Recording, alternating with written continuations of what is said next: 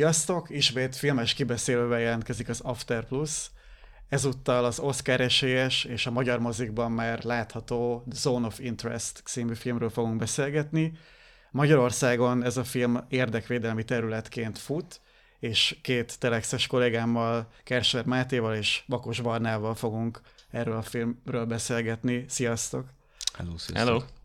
Én ö, azzal kezdeném ezt a beszélgetést, hogy miért is akkora szám, hogy egyáltalán Jonathan Glazer filme jelentkezett, ő, ő, miért, miért számít ez ekkora kuriózumnak, hogy egyáltalán ez mindig ilyen esemény számban megy, hogy, hogy ő nagy játékfilme jelentkezik.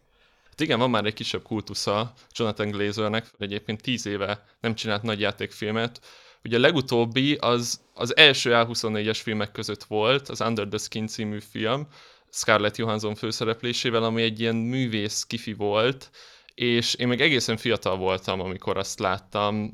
Számomra egyébként nagyon nagy hatással volt, mert ez volt az ilyen első között nálam élményként, ami ilyen modern művészfilmnek sorolható be, és hát azon a filmen is nagyon sokat kellett ülnöm, már akkor is nem tudom, 15-16 évesen, hogy lefejtsek róla mindent, fura is volt először az a film, majd beszélünk róla később, hogy milyen párhuzamokat lehet egyébként húzni, és milyen akkor már megjelenő ilyen glézer stíluselemek vannak, amik, amik összevethetőek ezzel a filmmel is, de nekem ez volt az első ilyen, ilyen nagyobb A24-es filmélményem. Máté, neked mi a, mi a Glazer ö, első, első élményed hozzá kapcsolódóan? Hát az első élményem az, hogy tudtam róla, hogy klippeket rendezett eleinte. Róla fontos tudni, hogy már így a 95-ös 95-96 körül rendezett messzivetek, meg Radiohead klippeket is, és hogy egy, egy, egy alapvetően olyan figura, aki nagyon sokáig ül egy filmen, válaszolva arra a kérdés, hogy ez miért ilyen kuriózum, ő soha nem akarja ugyanazt a filmet megcsinálni kétszer, vagy hasonló filmeket csinálni, ezt amúgy lehet, hogy később megcafoljuk, mert párhuzamokat lehet találni, viszont a szerkesztés az mindig más. Um, és nekem a, az első igazi élményem az egyébként pont a zón volt, az érdekvédelmi terület, um, viszont tudtam, tudtam így a múltjáról, meg hogy ő milyen nagy utat járt be, meg azt, hogy egy olyan életműről beszélünk, amiben jelen szerint négy film szerepel, az első volt a 2000-ben megjelent Sexy Beast, 2004-ben jött a Birth, ez ugye négy éves hiátus, ez nem is annyira para még, majd eltelt majdnem tíz év a Birth és az Under the Skin között, ami meg egyébként tökre egy ilyen stílusteremtő film, mert hogy az korai A24-es filmek között hát kb. megteremtette azt a, azt a stílust, amire később úgy hivatkozunk, hogy kimondott, hogy A24 és az emberek kapcsolnak, hogy akkor milyen absztrakt, meg, meg elborult filmekre gondolsz, és akkor utána jött az igazán nagy hiátus, és 2023-ban megjelent a The Zone of Interest, mm, Szóval egy érdekes, egy, egy ilyen Frank Ocean-szerű diszkográfia, ahol egy-egy lemezre, tehát bárme, vagy egy, egy filmre és egy lemezre is uh, éveket kell várni. Azt hiszem, hogy nem hiába. Szóval szerintem itt, itt van az a pont, ahol rátérhetünk már konkrétan az érdekvédelmi területre, mert hogy, hogy említettük is már, hogy nem véletlenül tíz, év, tíz évbe telt, amíg ez a film elkészült, nem az történt, hogy Glazer és a stábja szüneteket tartott, hanem egyszerűen ennyi idő kellett ahhoz, hogy, hogy ez a produkció létrejöhessen. És itt, itt nézek rátok, hogy ennek nagyon sok indoka volt, de talán először azt érdemes tisztába tennünk, hogy, hogy mennyire, mennyire igaz történeten alapul ez a film. Igen, hát szerintem most ezzel meg is nyithatjuk akkor a eleinte spoilermentes film ajánló blokkot, amikor nagyjából ismertetjük azoknak a nézőknek, akik nem látták a filmet, hogy milyennek a filmnek a háttere, és, és nagyon óvatosan érintjük a, legfontosabb sarokpontokat, mert hogy van mit. Alapvetően ugye a Zone of Interest az egy holokauszt film, ami miatt nagyon mint ilyen témánál, nagyon óvatosan kell nekiállni egy ilyen filmnek. Nagyon pontos történelmi és történeti hátteret kell felgöngyölíteni ahhoz, hogy, hogy hitelesen adj át adatokat, ne csorbítsa valóságon, vagy úgy csinálj fikciót, hogy az hogy az, az akkor legyen annyira fiktív, hogy, hogy megállja a helyét, és a Glazerék egyébként az előbbit választották, tehát hogy egy alapul vették a 2014-es ugyanezen címen megjelent Zone of nevű könyvet, viszont annál sokkal realisztikusabban ö, ábrázolják a, a, a történetet, ami pedig Rudolf Höss német SS náci tisztnek a, a, a története az Auschwitz-i haláltábor mellett, ahol a feleségével éltek, és a gyermekeikkel, és hát köztudomás most már a sajtóban elmondták lézerék, hogy, hogy éveket töltöttek azzal, hogy,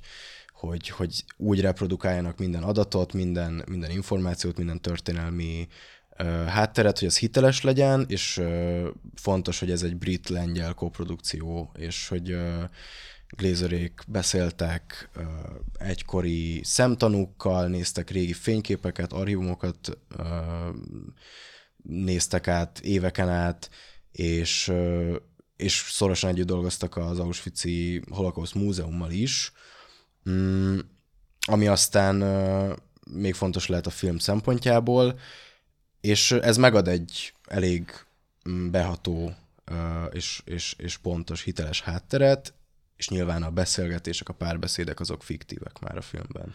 Igen, azt, azt olyan fontos elmondani, hogy a könyv az, az például nem is a, a hősz családról, tehát hogy nem, nem ejti ki a hősz család nevét, csak róla, vagy arról a családról, mint eztek az egyik történet szereplőit, és hogy, hogy a könyvből szinte egyetlen mondatot emeltek át egyébként a filmbe, szóval nagyon eltávolodott egy ponton a, a, a, a könyv és a, a film, és még talán az fontos, hogy, hogy a Glazerék azt hiszem a fotókat nézegetve, vagy úgy villant be ez a kép, hogy hogyan, hogy hogyan akarják bemutatni ezt a, ezt a mikrovilágot, amiben él a hősz, hősz család.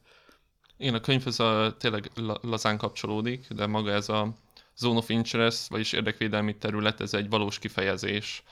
Tehát így nevezték a Auschwitz-i tábort körülvevő 40 négyzetkilométert azt hiszem, amit lezártak, és az ott lakókat kitelepítették, még a házakat is lerombolták, hogy véletlenül se lássa egy civil se, hogy mi történik ott pontosan.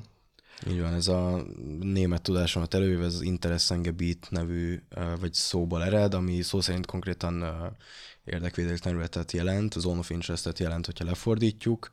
Arról az alkotói döntésről is fontos még szerintem beszélnünk, még mielőtt belemegyünk a, a, a film részleteibe, hogy, hogy viszonylag hamar eldőlt, hogyha jól, jól tudom, hogy, hogy nem akarnak szinte semmit megmutatni abból, hogy mi történik a táboron belül, és csak a családra fognak koncentrálni. Ennek szerintetek egyébként milyen okai lehetek, vagy miért jutottak erre a döntésre, és hogy nektek működött ez a, ez, a, ez a felállás a filmben?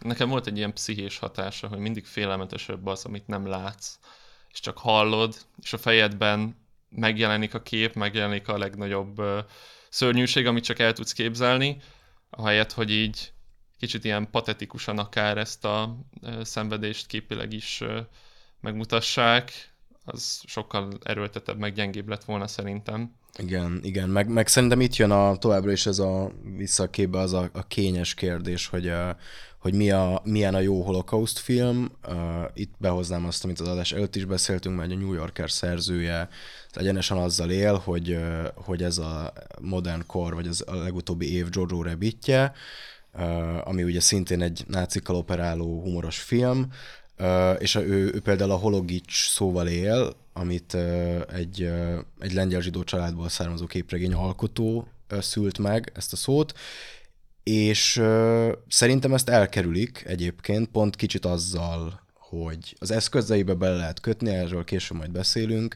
de azzal egyébként elkerülik, hogy, hogy sokat hallottunk már a holokauszról, sokat láttuk már a holokausztot, nyilván egy ilyen nagyon száraz történelmi könyves környezetben, viszont ahogy mondjuk a Saul fia is mm, kitakarta a háttereket, és az ember válla mögül rögzítette Erdély Mátyás a képeket, úgy itt is az van, hogy, hogy, hogy nem, hál' Istennek nem kapunk archív felvételeket foglyokról vagy a táborról, hanem a háttérben húzódik az, hogy mind tudjuk, hogy hol vagyunk, és kb. a családdal együtt élhetjük át ezt a pszichológiai nyomást, hogy amúgy körbevesz minket egy, érdekvédelmi terület, egy, igazából a földi pokol valójában,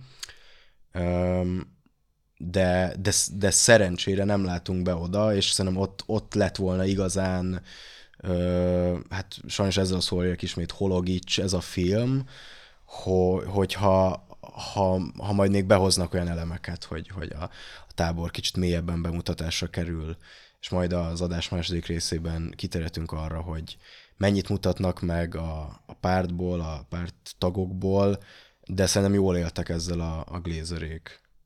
A hologics mellett egyébként van még egy ilyen érdekes kifejezés, ami angolul a holocaust fatigue, és holocaust kimerültség, ami tényleg egy létező dolog, mi szerint az emberek így belefáradtak a témába, nem akarnak vele foglalkozni, nem érdekli őket, túlhasználtnak érzik.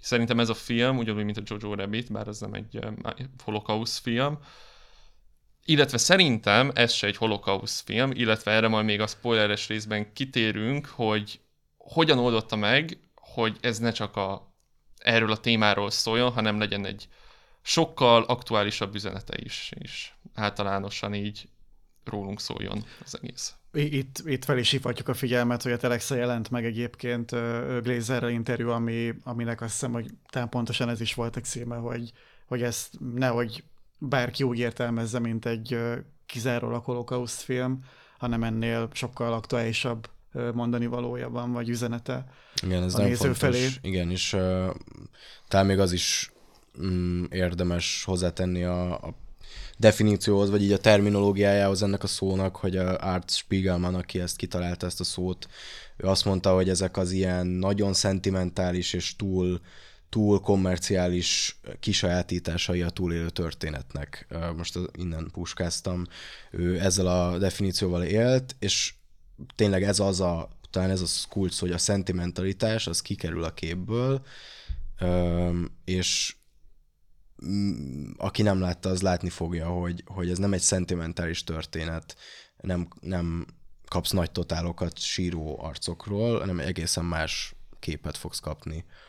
Mm, és talán még a, a történethez annyit így röviden, hogy valójában a, mind, a, a család mindennapjait követhetjük végig, uh, Hedwig uh, höz felesége, vele élnek uh, Auschwitz mellett, ugye itt a történeti és a történelmi adatok szerint 1940 és 43 között élt Hösz és a felesége, és valójában ezeket a mindennapokat követjük végig, amik a valóságban is megtörténtek, és érdekes, hogy ennyivel a felszínen leírható ez a történet.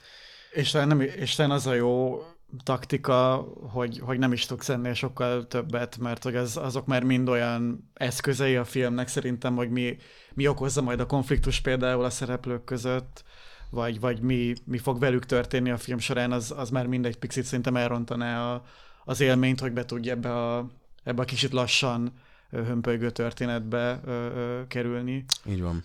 Annyit lehetem fűztünk hozzá, hogy azért ez egy nagyon érzelmileg is megerőltető film. Tehát a film után beszéltünk arról, hogy azt hiszem, Matka, te is, meg én is kicsit fizikailag rosszul lettünk. Igen. Ami nem tudom, én egy kicsit a vetítőgéppel akartam ezt a dolgot megmagyarázni, de hogy, hogy, hogy amilyen kevés eszközzel, annyira hatásosan éri ezt el, és tényleg ez egy ilyen kicsit egy ilyen figyelmeztetés, hogy émeigés, rosszul lételt, szorongást okozhat a film. Igen, majd egy konkrét jelenetnél el is mesélem az Igen, anélkül, hogy nagyon brutális lenne képileg. Abszolút, és ez, ez az egyik leg, legnagyobb uh, diadalja ennek a filmnek. Jó, ezen a ponton jutottunk el oda, ahol szerintem már többet nem érdemes beszélnünk a spoilermentesen a filmről, és inkább már a film részleteibe menjünk bele, mert hogy rengeteg izgalmas dolog övezi ezt a filmet, már maga a megvalósítás is, amiről, amiről szerintem érdemes beszélni, mert hogy, hogy nagyon rendhagyó módszerrel vették fel ezt a filmet. Meséltek erről, hogy, hogy mi az, ami miatt ez egy nem egy szokványos módszer. Már a film nézése alatt ugye feltűnik az, hogy a szinte az összes plán az egy, egy, egy statikus, állványon elhelyezett kamerakép. Nagyon kevésszer mozog a kamera, ha mozog, akkor is sínen mozog. és a kamerák elhelyezése is egészen rendhagyó. Volt egy-két kép, amikor úgy tűnt, mintha így egészen a plafonba lenne csavarozva kamera, vagy valahova oda beépítve. Szinte egy térfigyelő, vagy egy... Igen, ilyen, tényleg igen, egy, igen, igen. És uh, egy ilyen verkvideó nézése után kiderült, hogy, hogy ez így is történt, tehát uh, a legtöbb kamera az csak el volt helyezve a házba, rengeteg, az összes falon, néhány el is volt rejtve, úgy szintén a mikrofonok, azt hiszem valami 50 mikrofon volt elhelyezve a házba és a ház körül, és minden jelenet előtt az összes táptag elhagyta a helyszínt. És a rendező is egy, egy külső konténerből figyelte az összes kameraképet. És onnan is alig adott ki instrukciókat, tehát ilyen szinten dokumentarista volt az egész, mint hogyha egy ilyen valóságsó lenne, hogy napokig az összes szereplő csak élte az életét, és ebből aztán összegyűlt több száz órányi anyag, és ebből vágták meg nagy részt a filmet. E- emiatt is értető a tíz év egyébként. Igen, amúgy. Pff, egyrészt, másrészt meg tényleg tök jó ez a, a, Vanity Fair-nek volt egy nagyon hosszú cikke, ami arról szól, hogy hogyan, hogyan vették fel a filmet, meg milyen jeleneteknek mi a technikai háttere, és ott élnek ezzel a hasonlattal, hogy olyan, mint hogyha egy ilyen viccesen fog hangozni, egy ilyen náci Big Brother lenne. Igen, igen, ezért vicces használni amúgy ezt a valóság És a val- igen, ezt arra csatlakoznék rá pont, igen, és ebben a cikkben mondják el azt is, meg egyébként a Behind the Scenes videóban, hogy, hogy tíz kamera uh, szimultán vette, hogy mi történik, és egyébként belegondolva abba, hogy hogy milyen az a helyzet, vagy mennyire kiszolgáltatott az a helyzet, hogy egyedül hagynak téged a gondolataiddal egy kádban például, van Hedwignek egy ilyen uh, uh, kádas jelenete, amikor látszik, hogy mereng, az már önmagában az, saját, az ember saját démonjaival is meg tud akár úgy küzdeni egy ilyen helyzetben, hogy, hogy még azt sem kell elképzelnie, hogy, hogy valójában a haláltábor helyszínén tartózkodik. És ez, ez egy nagyon sok uh, layert tartalmazó, nagyon meta ilyen pszichológiai kísérlet szerintem, hogy, hogy mi történne velünk, hogyha magunkra hagynának minket egy szobában, egy kamerával, amivel ugye sok műsor is élt már, nem csak a a valóságsók, hanem voltak erre több kísérlet is.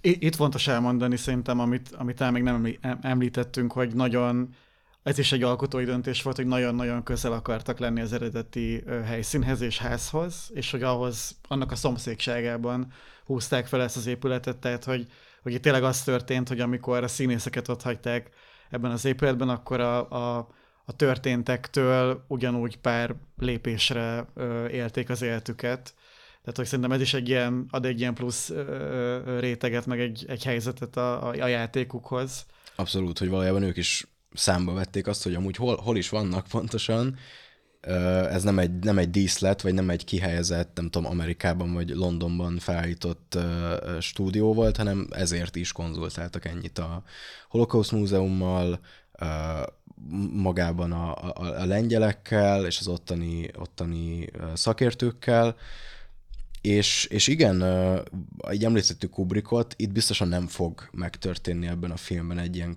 úgynevezett Kubrick sztár, amikor a, a szereplő így kinéz és rátkacsint. Itt az mondjuk érdekes lett volna látni, hogy mondjuk esetleg a Sandra így felnéz az egyik kamerára, vagy valami ilyesmi. Ez ugye nem történik meg nyilván, mert nagyon szépen van vágva, meg kiválogatva a film, de ami még szerintem mindannyiunknak feltűnt, meg az első trélerek alapján is ilyen szinte szürreális, hogy a, a film, vagy a mozifilmre való forgatás korában, amikor ez reneszánszát éli, mennyire digitálisan néz ki ez a film, mennyire nincs szaturálva, mennyire ilyen fakó és ilyen, ilyen na, tényleg ilyen snapshot, ezzel a szóval élt a, az operatőr, akit szinte majd érinteni fogunk még, és így felírtam az adásterbe, hogy így tényleg a nagymamám 10.000 forintos Aldis fényképezőgépe jut eszembe ezeket a képeket látva, vagy az azzal készült felvételek.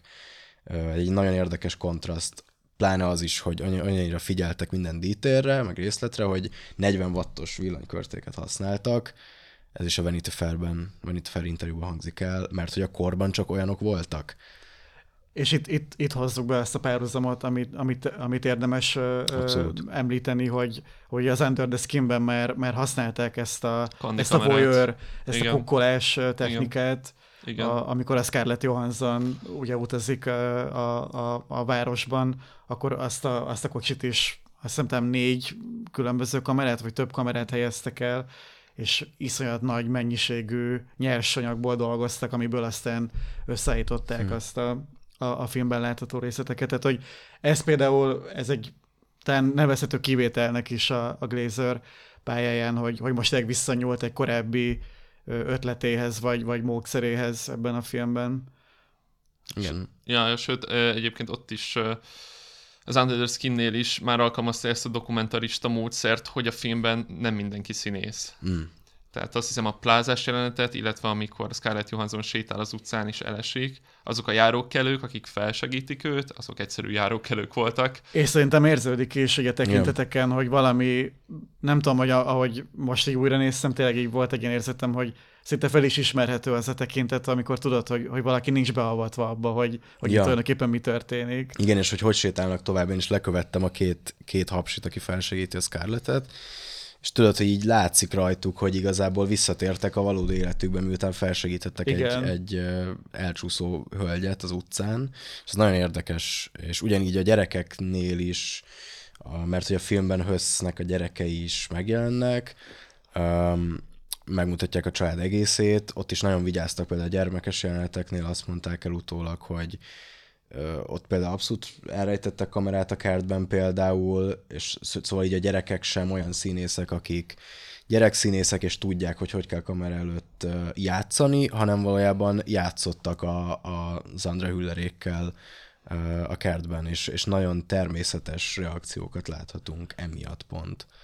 Nektek volt egyébként olyan ilyen emlékezetes jelenet a visszatérve színészi játékra, vagy hogy ez mennyire új helyzetet teremtett számukra is, hogy, hogy nekem megvan egy, egy, egy ilyen emlékezetes pont a filmben, amikor a, a két főszereplő, a Christian Frieder és a Sandra Hüllernek van egy, egy válság megbeszélése a, a, a folyóparton. Nekem ott tűnt fel, hogy valami ott még nem tudatosan, nyilván én sem tudtam előtte, hogy ezt milyen technikával vették fel, de ott éreztem olyat, hogy mint a tényleg a két színész sem tudná, hogy most még, még nyújtsák ezt a jelenetet, végeztek a vitával, és mehetnek a dolgukra, vagy, vagy, vagy mi fog velük a következő pillanatban történni.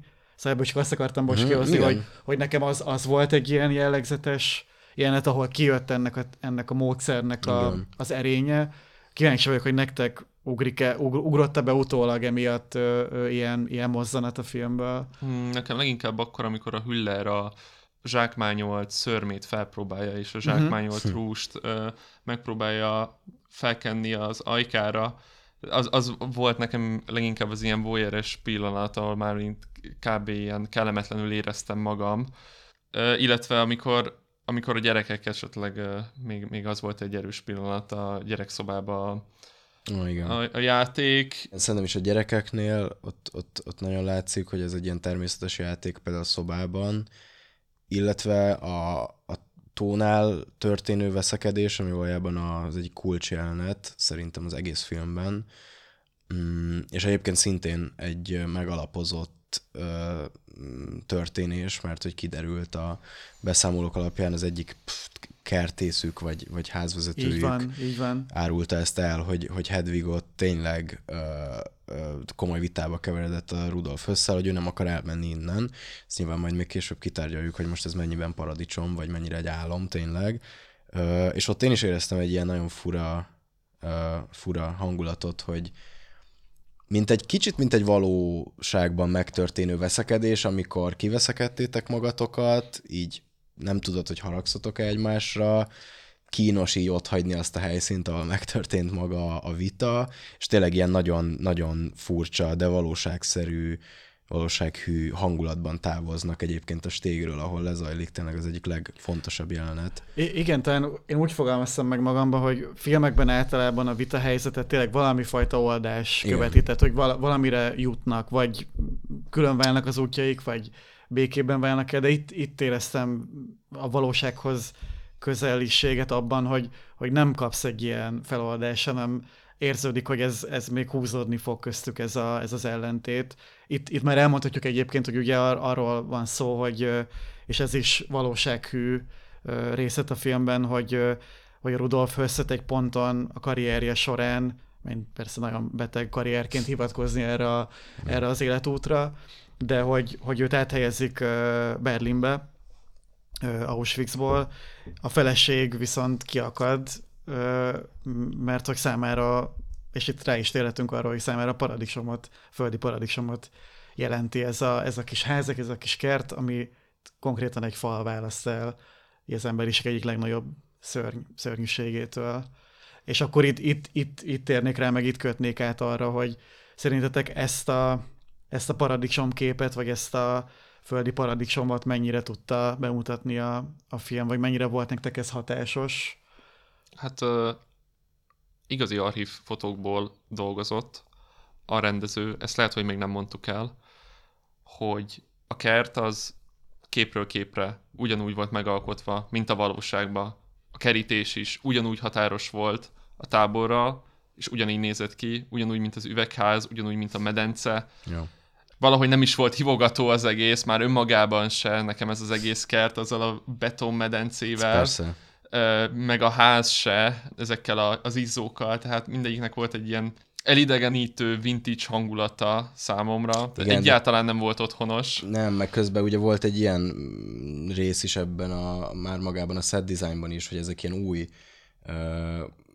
új, frissen beépített uh, elemek, amik egyébként a, tényleg a valóságban is úgy történtek, hogy frissen volt renoválva, mit tudom én, a felső részt, azt említi is a Hedvig asszony a filmben, és van egy ilyen tényleg nagyon ilyen nem, nem, nem otthonos nem, nem olyan patinás, ezzel a szóval éltek az egyik interjúban, nem, pont nem patinás, hanem ilyen nagyon elidegenítő, nagyon-nagyon rideg környezet, és a, talán itt a paradicsom képnél ott tudok egy kicsit igazat adni a, a stílusában, vagy a szerkesztésében annak a jelenetnek, amikor a virágokat veszik sorra, abban látom egy picit, hogy mire mondja a New Yorker szerzője, hogy van benne egyfajta gics, hogy a húzást azt tökre értem, szinte túl szájbarágos, hogy egy ilyen helyzetben elsorolod az édesanyádnak, aki meglátogat titeket, mert hogy van egy ilyen etap is a filmben, hogy milyen virágok vannak a kertben. És ott szinte már olyan, hogy mondjam, olyan részletességgel mondja el a virágokat, hogy kicsit érzed, hogy ezzel arra akarnak utalni, hogy ennél sokkal nagyobb gáz is van jelenleg, mint az, hogy, hogy az egy orhidea, vagy egy petúnia, vagy nem tudom. Ugyanakkor tökéletesen van alkalmazva az, hogy ez mennyire egy ilyen, mennyire egy ilyen plastikus paradicsom, vagy egy ilyen nagyon furcsa univerzum, és egyébként itt jön az a rész, vagy ezután jön az a rész, ami egy kicsit feloldott, nem jó értelemben, de feloldott.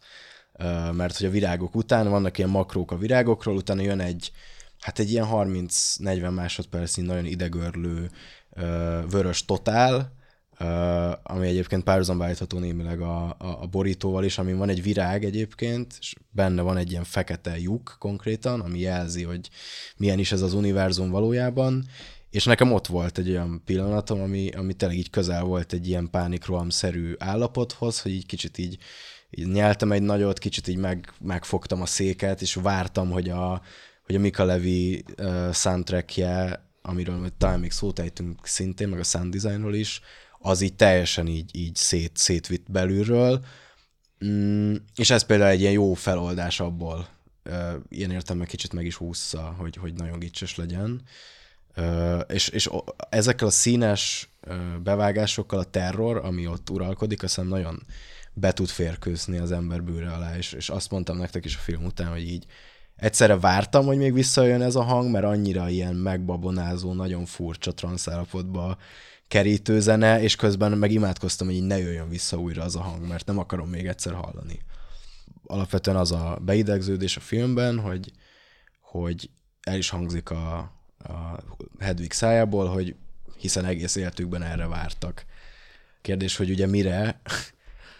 Hát itt, itt, itt jön az, az a rendezői vagy alkotói szándék szerintem, hogy, hogy nagyon, azt hiszem ezt, ezt a Glazer több interjúban is elmondta, hogy, hogy pontosan azért akarta nagyon mainak, vagy mai, vagy ma, mai fejjel is értető embereknek ábrázolni a Hösz, Hösz familia tagjait, hogy nehogy azt érezzük, hogy ó, hát ez nem tudom, egy előző évszázadban történt, velünk ilyen már nem fordulhat elő, hanem szerintem pont ez félelmetes ebben a filmben, hogy, hogy, hogy ezeknek az embereknek, a Hedwignek család alapítási, ilyen otthonteremtési vágyai vannak.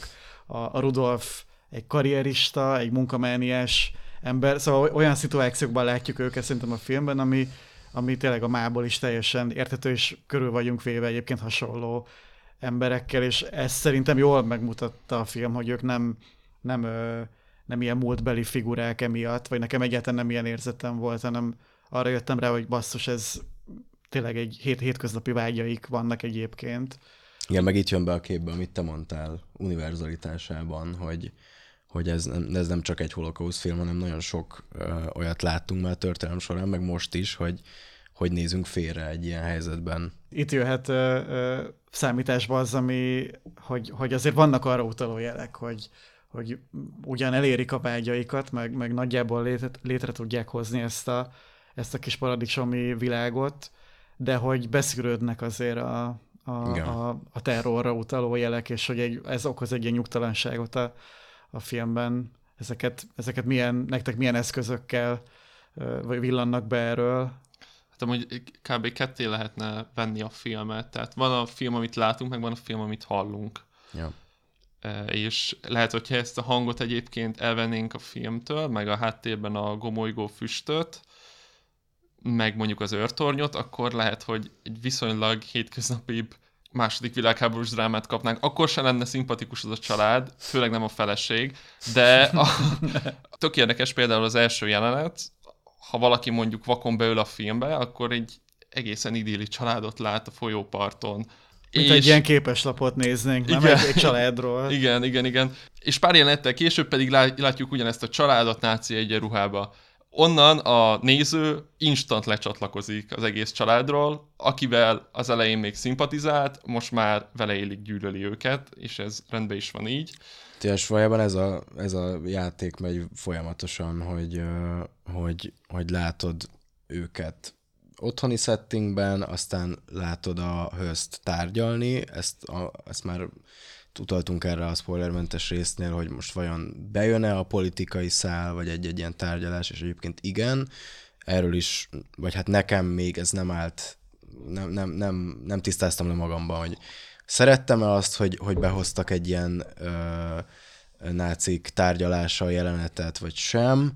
Ö, talán hasznosabb és jobb, hát időzésen hasznosabb, mint, mint mondjuk a, a tábort bemutatni, de én, én például meglettem volna anélkül, hogy, hogy lássuk a, a hözt úgymond munka közben, mert hogy róla ugye fontos még azt a háttérsztorit tudni, hogy ő volt alapvetően a Auschwitznak a parancsnoka, aki, aki nagyon következetesen és nagyon pont német precizitással megalkotta a gázkamerarendszert, meg tárgyalt emberekkel. Az például hiszem végül is hasznos, amikor nagyon szárazon tárgyalnak arról, hogy hogy lehet kicsit hatékonyabbá tenni a munkát, ami ugye... Nekem az például hozzátett az ő Az hozzátett, abszolút. Én, én is így gondolom. Talán utána az ilyen bürokratikus rész, amikor ö, hát elhangzik például a magyarországi terv ö, egy ilyen tárgyalóteremben, Mm, én azt az egyet megsporoltam volna, viszont az, amikor akár a házban fogadnak másik öltönyös, meg egyenruhás embereket, és arról beszélgetnek nagyon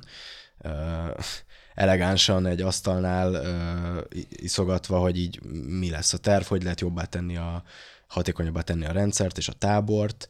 Um, és igen, visszatérve a, a zajokra, meg ezekre a kis, kis jelekre, valójában a, az elejétől kezdve apró apró jeleket kapsz arra, hogy itt, itt azért nincs semmi rendben, és, és tényleg ez egy tök jó gondolat, hogy így ketté lehetne választani a filmet a hanggal és a filmet a hang nélkül, mert hogy olyan, mintha nem tudnád kivenni a fülhallgatódat, és állandóan hallasz egy zajt, ami lehet ö, a munkának a zaja, akkor ordításokat hallasz, hallod a vonatot, ahogy közeledik, az például szerintem zseniálisan van felvéve, hogy kb. a vonatot már épp nem látod a kerítés miatt, viszont a füstjét igen, ugyanígy a füst a száll konkrétan állandóan, mm, és, és ö, nekem az kezdetektől fogva volt egy ilyen érzetem, vagy valamiért kérdezted, melyik jelenet akadt be, például az, amikor a nagymama a kertben ö, elszundít, és egyébként ezt az A24 TikTokon elég keményen pörgeti is, kb. azzal a captionnel, hogy,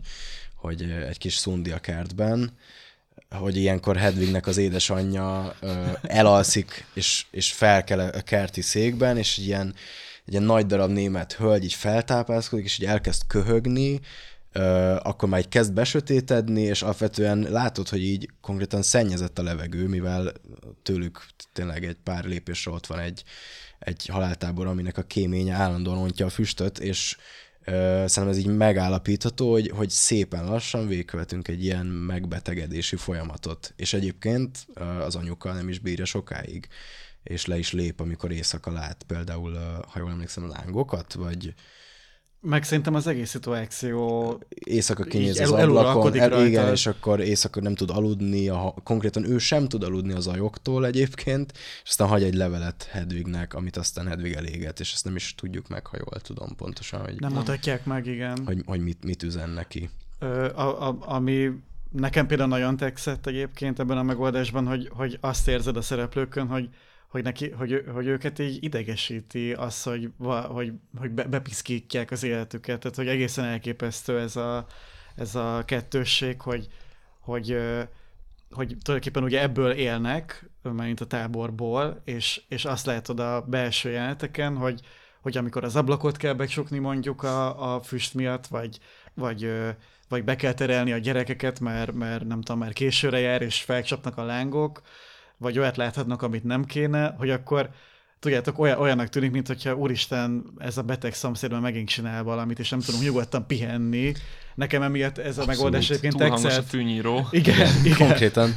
Nagyon is, igen. Uh, és uh, egyébként nekem még az jutott eszembe, amikor például Hösz elkezd uh, öklendezni például a film vége fele, erre majd szintén visszatérhetünk még az árlatra, de abban is volt egy ilyen, egy ilyen érzet nekem, hogy visszatérve erre a megbetegedés motivumra, hogy ő is nagyon ritkán uh, zökken ki a szerepéből, és, és uh, egy ilyen mm, fú, nem hittem volna, hogy valahogy ezt használni fogom, egy ilyen slágfertig német férfi, aki nagyon szép, szép. állandó pa- pacekban van, Abszolút. kis képzavarral élve, és, és, és, és pár alkalommal látod rajta eluralkodni ezt a, ezt a hát pszichológiai betegséget, például amikor nagyon sokat használják azt a, a, a stilt a filmből, amikor például dohányzik egyedül szintén ilyen kék óra környékén, akkor például az ilyen merengés az nagyon erős, meg az, hogy tényleg a, a film végén így uh, egyedül marad így egy folyosón, és akkor elkezd így öklendezni valójában, olyan, mint hogy néha így ő belőle is úgy törnének ki ezek a jelek, vagy így őt is szedi szét szép lassan, mint hogy minket tényleg azok a apróságok, hogy mit hallunk a háttérben. Van olyan is, amikor a vízben mondjuk csontokat talál, vagy egy ilyen álkapocs csontra bukkan, és akkor is például az történik, hogy erre így akár számíthatnál is, és olyankor teljesen berezel, kihordja a gyerekeket a vízből, hogy ennyi volt az úszás, Szóval, hogy ezek az emberek azért néha emlékeztetve vannak arra, hogy mit tesznek, meg, meg, meg érezni a félelmet szerintem a levegőben náluk néha. Hát a testük az, az mutat tüneteket, tehát hogy testük előbb megbetegszik, meg a tudatalattiuk, ja. mint, a, mint a tudatos elméjük, ja. annyira nincsen bennük empátia, meg uh, annyira közönösek ezzel az egész helyzettel kapcsolatban. Igen, tényleg, mintha egy bennük élő valami kezdene így szépen, szépen kibukni, de, de ezt még maguk sem tudják igazából, és nagyon érdekes lekövetni ezt a folyamatot. Kicsit, mint a plakát egyébként. Igen, vagy kicsit, mint a Scarlett Johansson, akiben burjánzik egy lény valójában, bennük is, mintha így ez, ez így szép lassan szétfeszítene mindenkit. Tehát ezen a ponton szerintem érdemes beszélni a színészekről is, akik rohadt jól adják át ezt a megbetegedést és szép lassú pszichológiai leépülést. Ugye a Christian Friedel, ő egy német színész, és alapvetően én érdekes módon találkoztam vele több ízben, német produkciókban, és az nagyon érdekes, hogy őt egyébként kb. harmadik alkalommal használják náci filmben, valamilyen kontextusban, én például a Babylon Berlint nagyon szeretem, ez egy nagyon alulértékelt német sorozat. Abban például egy rejtőzködő homoszexuális fotós, aki teljesen a másik oldalon helyezkedik el abban a sorozatban, és a, ez úgynevezett 13 Minutes című filmben pedig Hitler merénylőjét játsza, és ezek mind német produkciók még, ugye neki is kb. nagy áttörést, az kvázi ez a film hozta meg. Ebben meg ugye teljesen mértékben a másik oldalon uh, szerepel. Um, Bezárult a kör karrierjében konkrétan, akkor. igen, igen, igen. Nem tudom, hogy mi lehet a következő lépés. Talán, hogy végre nem, nem, nem ebben a korban, és, ja, ja, ja, lehet, és hogy ilyen, igen, ez ebben, ebben a settingben fog szerepet vállalni. És ezzel most így csúcsra ért. Uh, ja, és hogy uh, ő, ő szerintem egy tök jó uh, húzás, mert alapvetően egy én, én például nagyon úgy néztem a filmet, hogy a Babylon Berlinben ő milyen karakter, és tényleg egy, egy nagyon uh, uh, hogy is mondjam, egy ilyen visszafogott uh, angyali karakter a Babylon Berlinben, igazából a jónak a megtestesítője, akinek tényleg rejtőzködnie kell egy nagyon csúfos korban, és egyébként az a durva, hogy megvan ez szerintem benne, ebben a filmben is. Van, van benne valami ilyen feminin, vagy ilyen a... nem egy ilyen szupermaszkulin náci tisztet látsz egyébként a személyében. Hát ahogy, ahogy például a, a családjával foglalkozik, vagy ahogy beszélget a feleségével, abból, abból nekem igen, egy abszolút nem egy ilyen ö, ö, teljesen maszkulin szereplő jön ki, és ami még eszembe jutott, hogy ö, hogy egyszer bicsaklik még meg az ő karaktere, vagy egyszer engednek be pillantást abba, hogy hogy viselheti el ezt a terhet, hogy ő, ő, az ő parancsnoksága alatt történnek ezek a, ezek a gyilkosságok, hogy ö, ugye az irodájába aztán meglátogatja egy, egy zsidó nő, akivel valószínűleg vagy akit valószínűleg szexre használ, vagy hát ezt nem mutatják meg.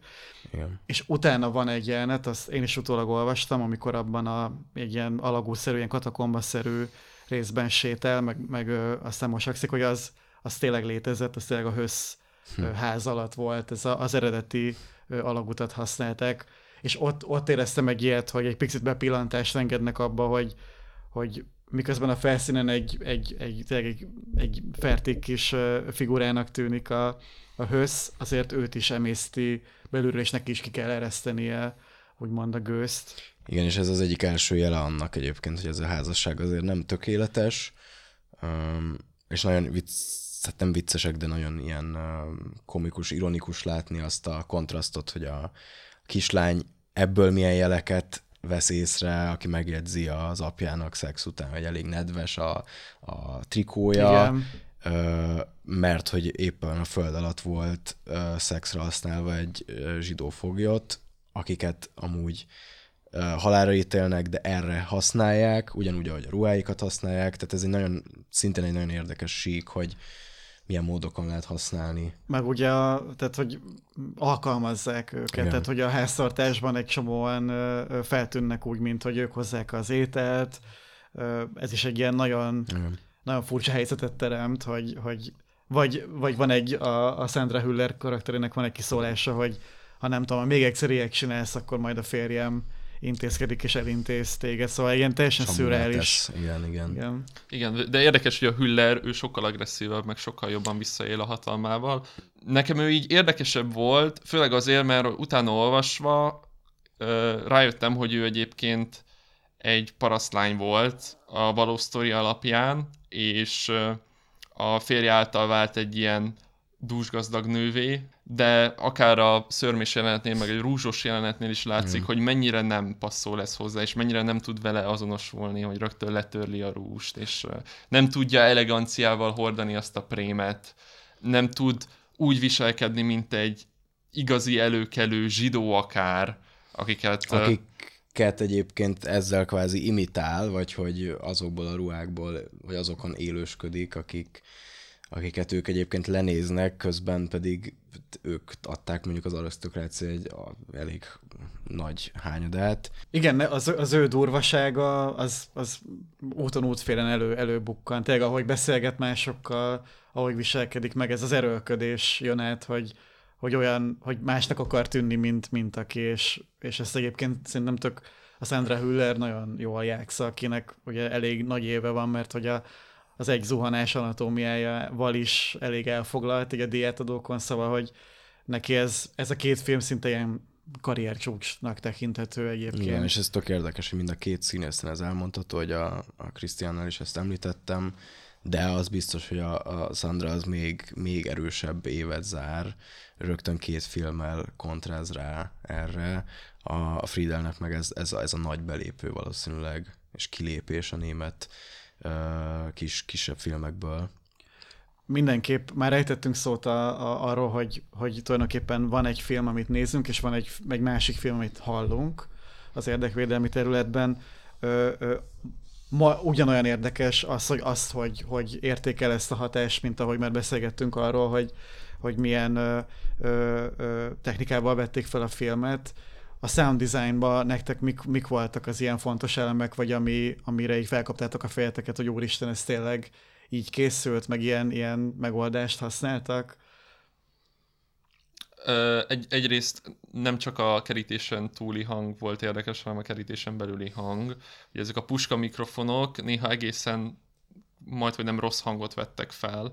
Azt hiszem az egész film egyébként monóban is hallatszik emiatt, ami plusz hozzáad ehhez a bezártsághoz, meg klaustrofób hatáshoz, ami tök érdekes. A sound design kapcsán pedig óriási munka van a filmben, rengeteg hangot vettek föl, ez látszik is, hogy így nem voltak restek ezt használni is mind.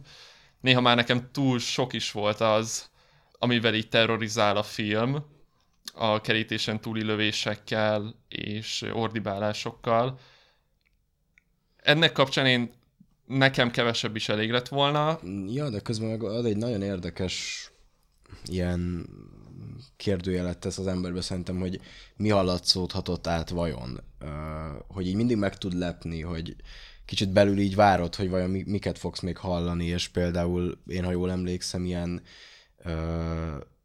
direktben mondjuk, hogy mondjam, talán sikolyt vagy ordítást nem hallasz, hanem egy ilyen nagyon összefolyó ö, ilyen ordítás, tiszt üvölt valakinek, lövést hallasz, akkor abból összerakod, hogy mi történhet.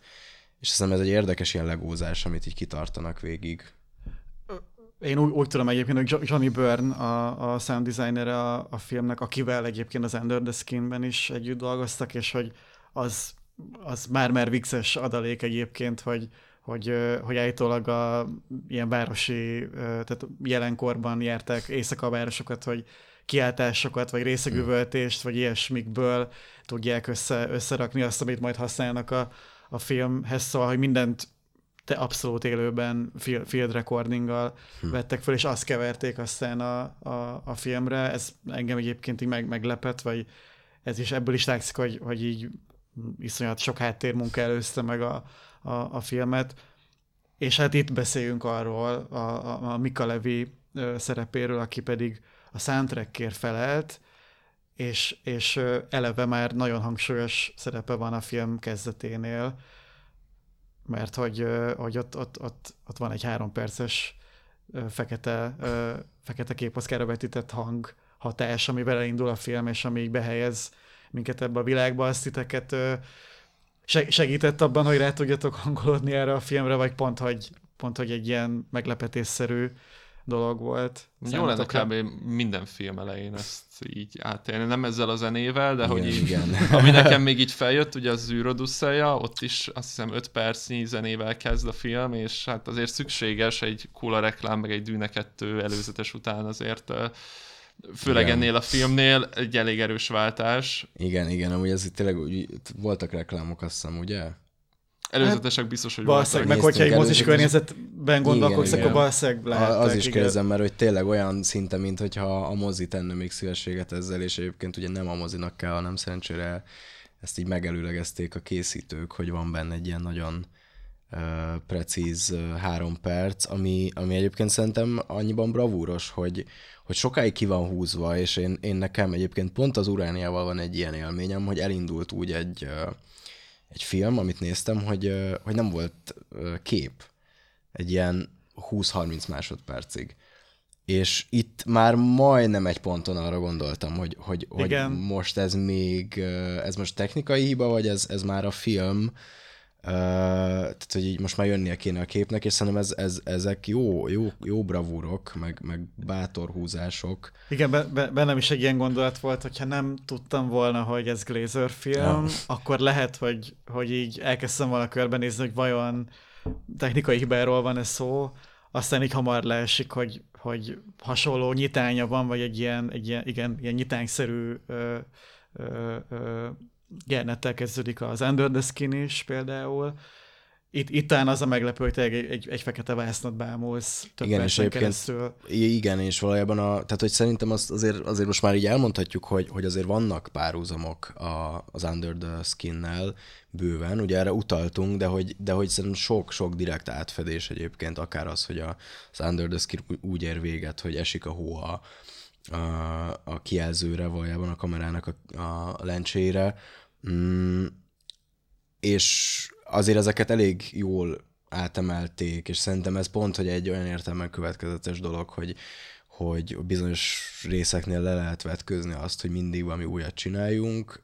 Ez egy nagyon nagy részben ö, eszközeiben, meg egyébként a stáb tekintetében is merít a, a, az előző filmből, ahol ugye Mika Levi még fontosabb szerepet kapott, itt ugye tö, itt három ponton jelenik meg a zenéje, és közben viszont inkább a sound design, ami elviszi a, a filmet. Igen, mert hogy ez egy, ez fontos említeni, hogy ez egy döntés, ez, ez is egy alkotói döntés volt, hogy eredetileg a, a Mika Levét is úgy készült, hogy, hogy, hogy a teljes filmhez kell a, az ő munkája, és aztán ahogy elkezdtek közösen dolgozni, úgy, úgy jöttek rá arra, hogy azzal is tudjátok, így esztétizelnek, vagy, vagy drámaivá tennék ezeket a jeleneteket, hogyha szólna valamilyen soundtrack, és hogy, és hogy inkább úgy döntöttek, hogy, hogy három fontos ponton beteszik a zenét, és sehol máshol nem használják, és nekem egyébként ez egy már-már uh, zavart is, mert néha úgy, úgy, úgy elviseltem volna, hogyha nem csak ezeket a, ezeket a hanghatásokat kell uh, hallgatnunk, de végignézve a filmet teljesen érthető döntés, hogy végül nem használtak többet a, a Mika Levi munkáiból. Nem tudom, hogy nálatok, hogy csapódott le ez a, az ő, ő használata, vagy az ő zenének a használata ebben a filmben. Hát ez a dokumentumfilmes hatást sokkal jobban így megerősítette bennem, úgyhogy nem volt zene. Nem is tudom, hogy lette volna neki tér a zenének. Igen, és...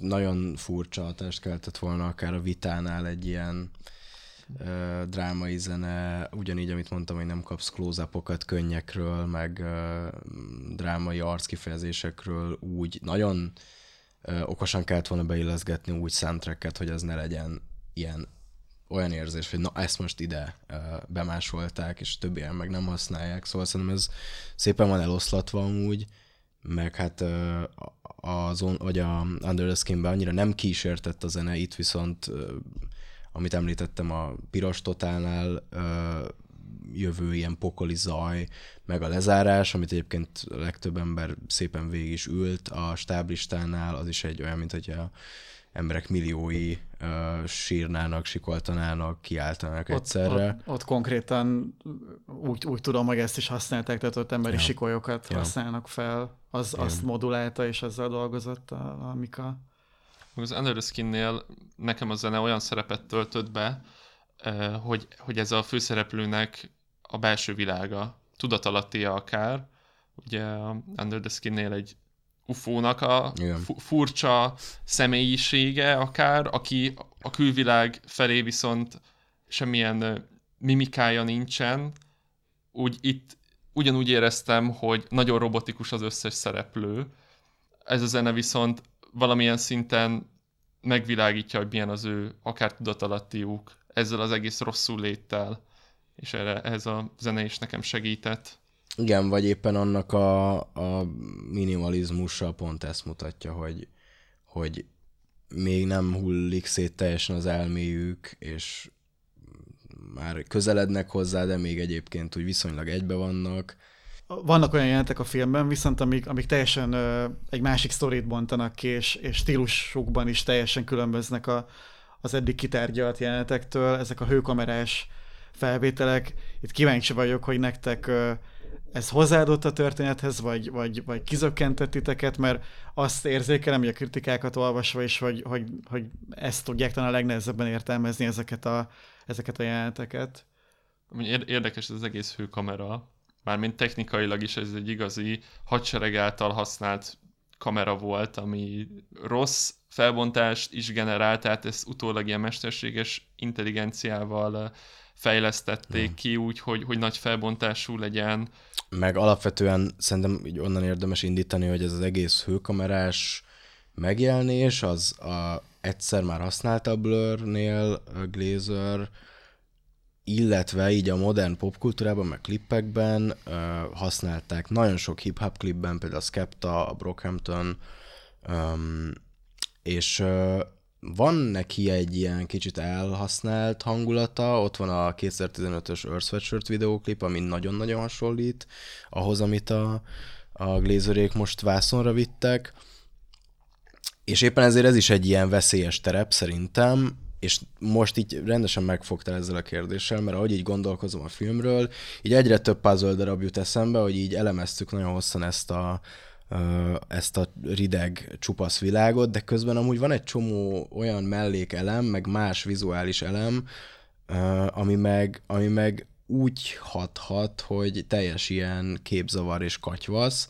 és talán ez a, az ügyes rendezői munkát jelenti, hogy így visszagondolva nem is dob le magáról, legalábbis személy szerint engem nem dobott le, ö, vagy utólag értettem meg jobban, de nem, nem zavart kifejezetten, és ez valószínűleg a, a rendezői munkának a, az érdeme, hogy, hogy valahogy összeállnak ezek az amúgy nem összeilleszthető képek, és szerintem az is, az is fontos elem, hogy, hogy látszik, hogy mennyire megosztó, és mennyire ilyen zavart keltő ez a, ez a háromszor visszatérő jelenet, mert hogy cikkekben például téves információk szerepelnek, hogy hogy ez egy, ez egy zsidó lányt ábrázol, közben ez kiderült, hogy szintén a Vanity Fair cikkből, ami tényleg a a legrészletesebb anyag az egész forgatásról, hogy ez egy lengyel, nem zsidó származású Alexandra nevű hölgy, aki valójában ténylegesen almákat csempészett a,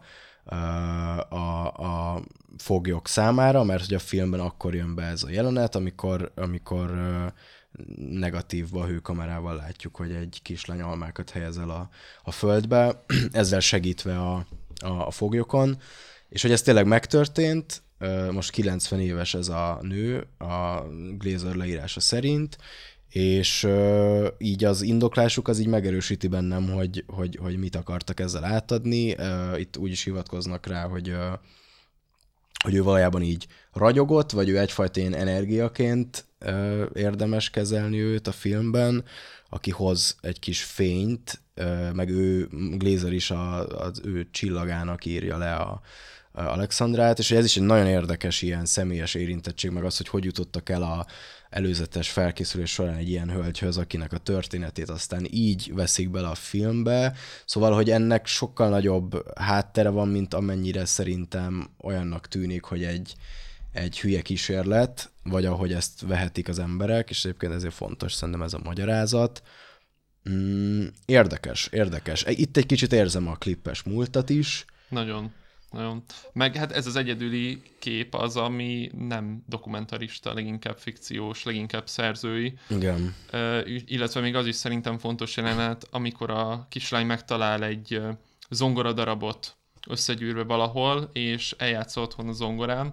Ez egyébként egy igazi darab volt, amit egy igazi holokauszt túlélő írt, és ott is nekem tök érdekes volt a kamera használat, hogy nagyon közel voltunk először egy szereplőhöz, és ott éreztem először azt, hogy valaki van a kamera mögött. Uh-huh. Uh, igen, talán, talán nem az is... egyik ilyen legstilizáltabb igen, jelenet, igen, igen, igen, jelenet. Igen, és ott is egy ilyen fénycsóval megvilágítja hátulról a lányt, mint mm. egyedüli jóság vagy jó energia, Valószínűleg direkt távolították is el a, a, a hőzházhoz képest azt a ház, tehát hogy ahogy felvették azokat a Igen, és állítólag azt, azt mondják, hogy ott a ruha is pontosan ugyanaz, amit az Alexandra viselt még régen a háború idején, amikor tényleg ilyen, ez, úgy, úgy írják a cikkben, ilyen lengyel hát ilyen underground vagy föld alatti mozgalmak, akik segítették a, a, a bajba jutottakat.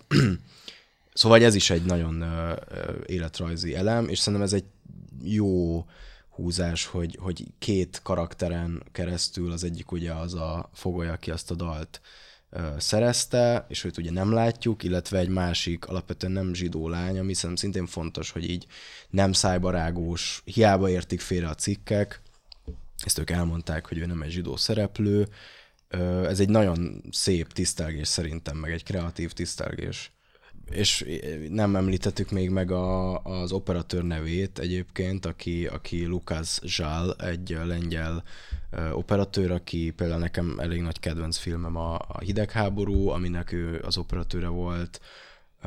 Az idát is ő Az idát is, amiben ugyanaz a szereplő van, mint a Cold War-ban. És ilyen nagyon megjegyezhető képi világa van egyébként ezeknek a filmeknek szerintem. Igen, és egyébként azt nála is egy ilyen nagy előrelépés, meg ön, ön challenge hogy ezzel a szóval éljek, mert hogy azért ő sem, ő is azért sokkal stil, esztetizáltabb filmeket csinált eddig, ez a legcsupaszabb filmje, Abszolút. és ugye azt is elmondták, hogy alapvetően nappal akartak legtöbbször forgatni, nem használtak olyan fényeket, amikkel drámaibbá tudják tenni a, a színhatásokat, nincsenek drámai vörös fények az arcokon, ez is szerintem tök fontos, meg ez is egy nagyon furcsa munka, folyamatot eredményezhetett, hogy, hogy, hogy keresni kell a, a fényt,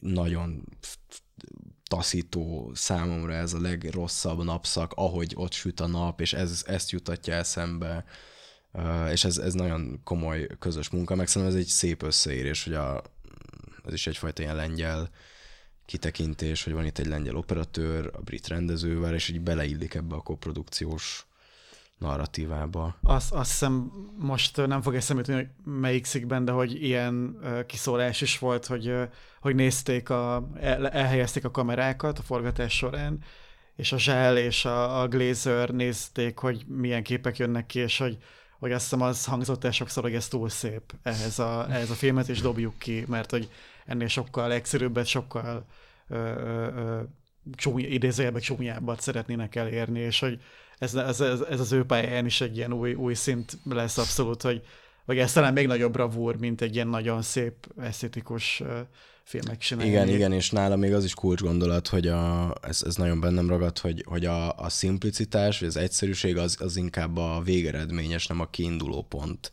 Hogy azt nagyon nehéz elérni, nem pedig az, amiből kiindul minden, és majd akkor csinálunk valamit nagyon egyszerűen, hanem nagyon sok szép és túl esztetizált dolgot kell leépíteni ahhoz, hogy megkapd azt, amilyen a film. Tehát olyan, mintha hántottak volna le szép rétegeket, meg szörméket, meg rúst, hogy így Igen. a Sandra is öltözködik, hogy így, ja, ez egy nagyon, nagyon érdekes. Eljutottunk a, a, a zero jelenet sorhoz, mert hogy itt ezt több részre is bontanám, Ö, mind a kettő szerintem nagyon izgalmas. Az egyik ö, része ennek a, lezár, a film lezárásának ugye, hogy felvillannak a, az Auschwitz Múzeumban forgatott jelenkori képek, szipőkről, az ottani, ottani képekről, és még előtte van egy, van egy ö, nagyon, szintén nagyon izgalmas megoldás, hogy, hogy a Rudolf Hösszet látjuk, ahogy, ahogy ők rendezik, majd tulajdonképpen olyan, mint hogyha ki tekintene a, a saját jelenéből, a filmből. Szóval mind a kettő megoldás egy, egy, egy ö, rengeteg kérdést vet fel, meg, meg nagyon sokféle értelmezést ad ennek a történetnek. Egyszerű lesz a kérdésem, hogy, hogy egyáltalán hogy fogadtátok ezt a, ezt a lezárást a filmhez képest, és hogy, hogy, hogy megbékéltetek ezzel, vagy, vagy szerintetek méltó lezárása volt -e ennek a történetnek? Nekem kicsit amúgy egy ilyen rejt, rejtvényszerű volt az egész először, amikor láttam. Főleg a takarítókkal, meg ezzel az egész jelenet sorral, ahogy reggel látjuk, ahogy szintén elég robotikusan egyébként, meg közönösen kinyitják a múzeumot, bemennek a takarítók, és felmossák a padlót, letörölgetik az üvegeket, aminek a túloldalán ott vannak a méregtartályok, meg a cipők hegyekben, Táskák, ruhák. Igen, igen, igen. Fennmaradt az áldozatokból. És aztán sokat gondolkoztam azon, hogy mi volt a célja ezzel, mert uh, biztos, hogy nem a múzeum iránt akart itt most kritikát megfogalmazni. Vagy a, tisztelegni. Uh, igen, az is biztos, hogy nem a takarítók iránt akart kritikát megfogalmazni, akik uh, tisztán tartanak, meg karban tartanak egy múzeumot. És aztán kicsit gondolkoztam, és, és azt éreztem, hogy abban a jelenetben én ugyanúgy ott vagyok, mint a hőszcsalád a kertbe. És az is egy bizonyos kert, bizonyos üvegfalakkal, Ja.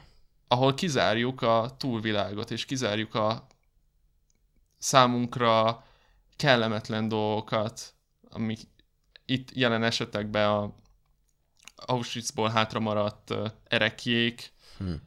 De hogy nyilván nem csak erre kell gondolni, hanem az egész életünkre elvonatkoztatni ettől a múzeumtól, és, és végignézni a saját életünkbe, amit szerintem egyszerűen csak az emberi természetre vezethető vissza, Ja. ahogy mi a saját kertünkbe, a saját terünkbe, körünkbe, életterünkbe tárgyakat összegyűjtjük, és minden, ami számunkra kellemetlen, azt előbb-utóbb így kizárjuk. Hogy azt, azt, azt érezted, ha jól értem, hogy, hogy ez, ez volt egyfajta ilyen nyílt utalás arra, hogy tényleg ne, ne egy távoli eseményként nézzük ezt, a, amit előtte végignéztünk a hősz családról, hogy, hogy ezt nem ne, ne, ne ebből a távolságból vizsgáljuk, hanem ez, a, ez az Auschwitz Múzeum képsor, ha jól értem, akkor neked olyan volt, hogy kicsit ilyen emlékeztető, hogy basszus, ez tulajdonképpen így zajlik a saját életünk és a jelenben. Igen, meg könnyű a film kapcsán asszociálni a korunk háborúira, de azon kívül bármi másra is, hogyha ettől elvonatkoztatunk. Emberiség más problémáira is asszociálhatunk, ami legyen ilyen óriási, mint a globális felmelegedés, vagy olyan apró is, mint egy hajléktalan az aluljáróba, akin átlépünk minden nap.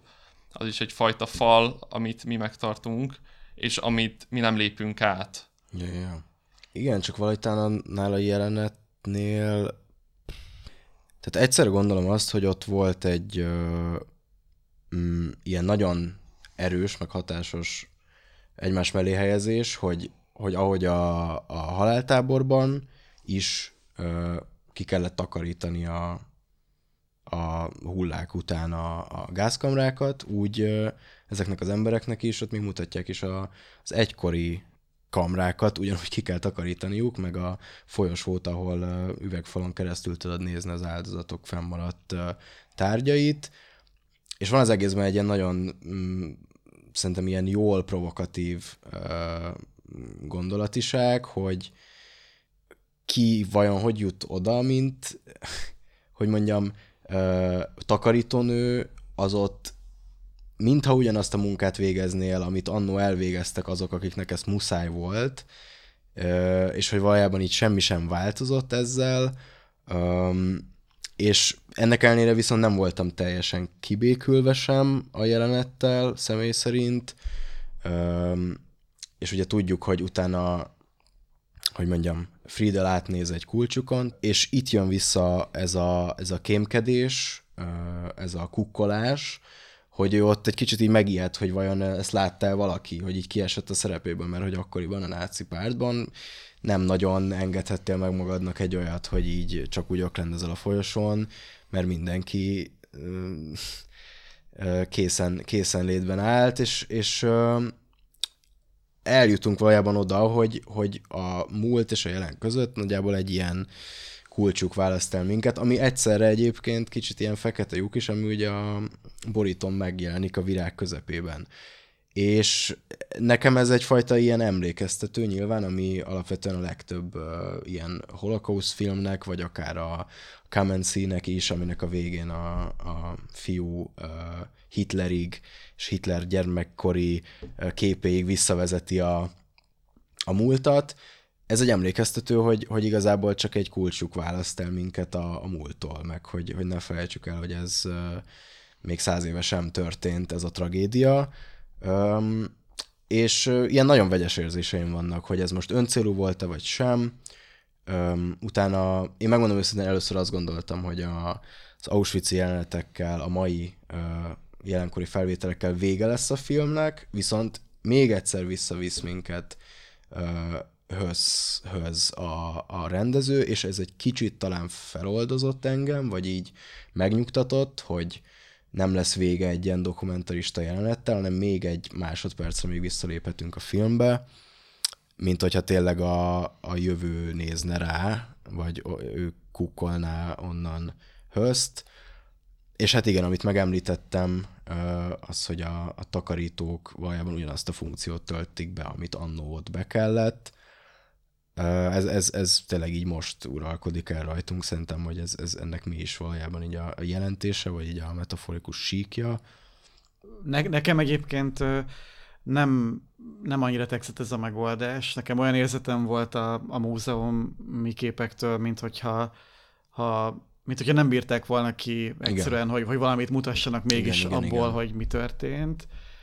És ettől még így utólag emizgetve se tudok szabadulni, hogy, hogy nekem sajnos egy picit emiatt, emiatt ilyen rossz érzés maradt bennem, hogy talán nekem kompaktabb lett volna a film, hogyha ha nem kapunk egy ilyen jelenkori jelenet sort, de közben az is felmerült bennem, hogy azért vannak, és erről is beszélgettünk korábban, és ezt se hallgassuk el, hogy, hogy vannak azért didaktikusabb, vagy, vagy talán így, így túlzásba eső részei ennek a filmnek, ne, azt se hallgassuk el, hogy, hogy, hogy szerintem van, van, van egy-két olyan párbeszéd, ahol én, én magamban így felsziszentem, hogy, hogy ez már ön célú, vagy sok, vagy, igen, vagy nem igen. kell ennyire szájba rágni. Nem tudom, nektek volt-e hasonló érzetetek? Hát esetleg amikor a feleség megfenyegeti a cselédet, hogy egy szóba kerül, és férjem a hambaidat a folyóba szórja. Ja. Illetve én, én picit túlzásnak éreztem a vonatot azzal párosítani, hogy a gyerekek medencéznek a kertbe. Ja, ja, ja.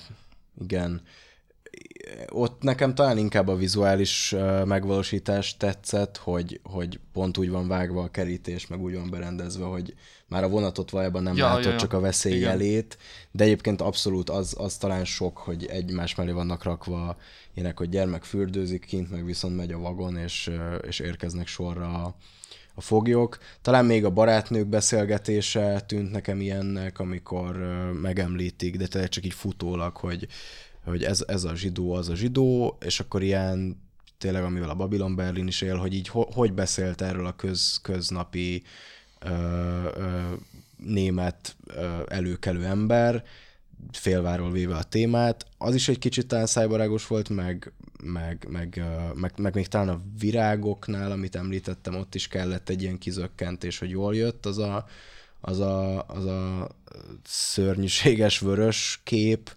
mert túl, túlságosan sokáig volt sorolva, hogy milyen virágok vannak, itt mind értjük, hogy ezt szembeállítod a, a halállal, a virág az meg ugye az élet jelképe, ezeket így értjük, oké, okay.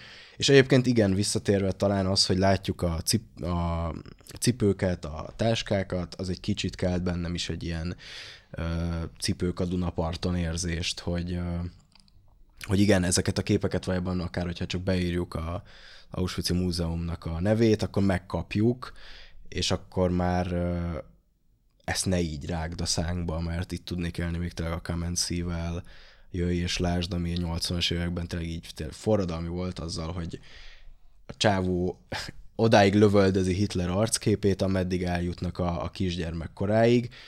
Na ezt a fajta innovációt itt most nem érzem, hanem egy kicsit tényleg ilyen, gyere le a földre és nézd meg, viszont közben meg a másik oldalról érveljem, meg nem, nem jártam soha abban a múzeumban, lehet, hogy soha nem is fogunk eljutni oda, és ilyen szempontból meg jó ilyen reality check, egy ilyen kis kiózanító pillanat, hogy ja, amúgy ott zajlik tovább az élet másképp. És ugye ez nem az életnek a tere, ma sem, ne, én sem azt mondanám, hogy ez csak üres tisztelgés az ő munkájuk Persze, semmiképp, előtt. de értem teljesen, amit mondasz, vagy hogy így egyet is értek vele, hogy így lehet, hogy meg lehetett volna úszni ezt a kört. Igen, igen, uh, igen. Ahogy eddig el nem láttunk semmit, épp csak részleteket, úgy talán, ja, így, így nem, nem kell látnom ahhoz a cipőket, hogy tudjam, hogy, hogy mi van, és talán még annyit így zárlatként mondanék, hogy tök érdekes, hogy a, Hösznek a képei általában mindig úgy készültek, hogy abból ki voltak komponálva a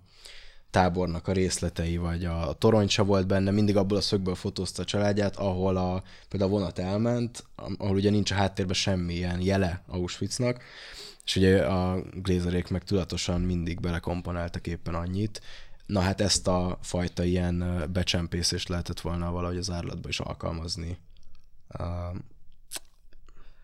Nektek a lezáró kérdés, hogy a, az életműben hol helyezkedik el ez, ez a film? Olyan értelemben, hogy hogy ez egy ilyen újabb karrier csúcs lesz, mint ahogy szerintem így utólag az Under the Skin-t ö, ö, emlegeti a, a, a sajtó is akár, meg a, meg a kritika. Eljuthat erre a szintre ez a film, vagy most, most még nehéz megítélni, mert annyira friss élmény, és annyira az Oscar kampány is még benne van abban, hogy ennyit hallunk erről a, erről a filmről.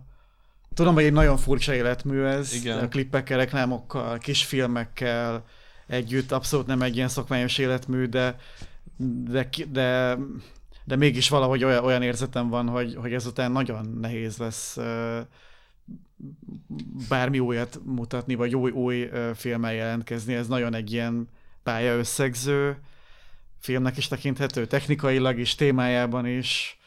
Pedig még nem egy idős rendező egyébként, tehát uh, bőven lehet, hogy talál egy olyan témát. Egyébként az vele az érdekes, hogy az Under the Skin is egy könyvadaptáció, ez is egy könyvadaptáció, innen jött egy olyan embernek képzelem el, aki sokat olvas. Hmm. És hogyha talál egy olyan regényt, vagy novellát, vagy bármit, ami inspirálja őt, akkor azt megcsinálja saját baromi különleges eszközeivel.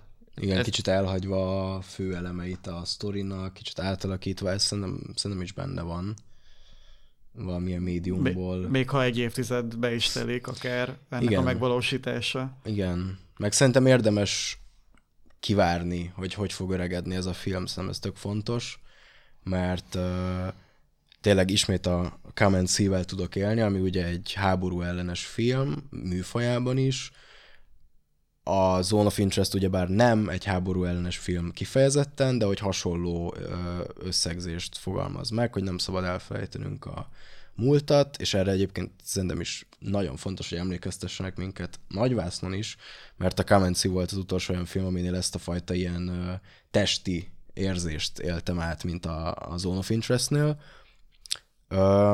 És ott például szerintem nagyon jól öregedett, hogy 1980 5-6 körül milyen ö, eszközökkel és technikákkal éltek. Mm, megnézném, hogy a, hogy a Zone of Interest-re hogyan emlékezünk mondjuk 2050-ben, mert, mert lehet, hogy addigra elcsépeltnek fog tűnni, viszont azt is gondolom, hogy közben van benne annyi újítás, hogy ezt majd úgy fogjuk emlegetni, mint egy ilyen ennek a kornak egy ilyen nagyon újító filmje, nem tudom, hogy mit fog hozni tényleg 2030, és az AI és a, a, a mozi, ami most ilyen meghatározottan irányok felé halad. Szerintem ez idő nekem, ez olyan, hogy így az idő majd eldönti. Szerintetek ez a film ö, válhat olyan hivatkozási ponttá, mint, mint ahova például a Saul fia jutott, hogy más forgatókönyvekben emlegették úgy, mint, ö, mint, mint, mint előkép, mint inspiráció, hogy használd ezt a technikát, vagy használd ezt a, ezt a stílust, megtörténhet-e ez a, az érdekvédelmi területtel? Igen, ezt még nehéz most megmondani.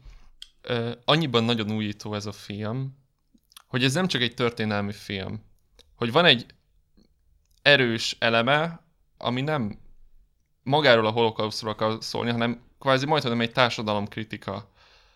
És a mai emberről akar valamit mondani, és a mai helyzetről, ami sajnos egyre rosszabbul néz ki, és ezen akar segíteni, hogy ezt valahogy megfordítsuk.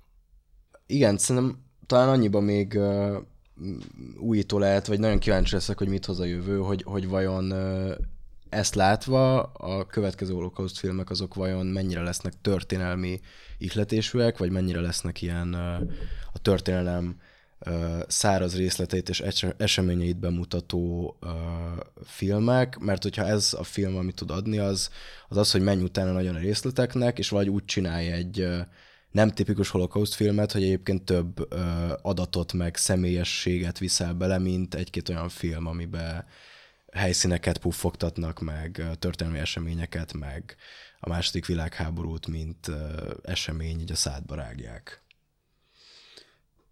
Köszönöm szépen.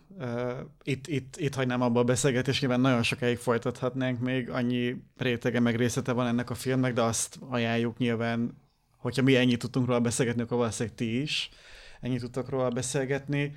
Köszönjük, hogy meghallgatatok minket, ez volt az After Plus újabb filmes kibeszélője. kövessetek be minket YouTube-on, csatlakozzatok a zárt Facebook csoportunkhoz, ahol elindítunk majd egy újabb vitát a, a filmről, ha megnéztétek.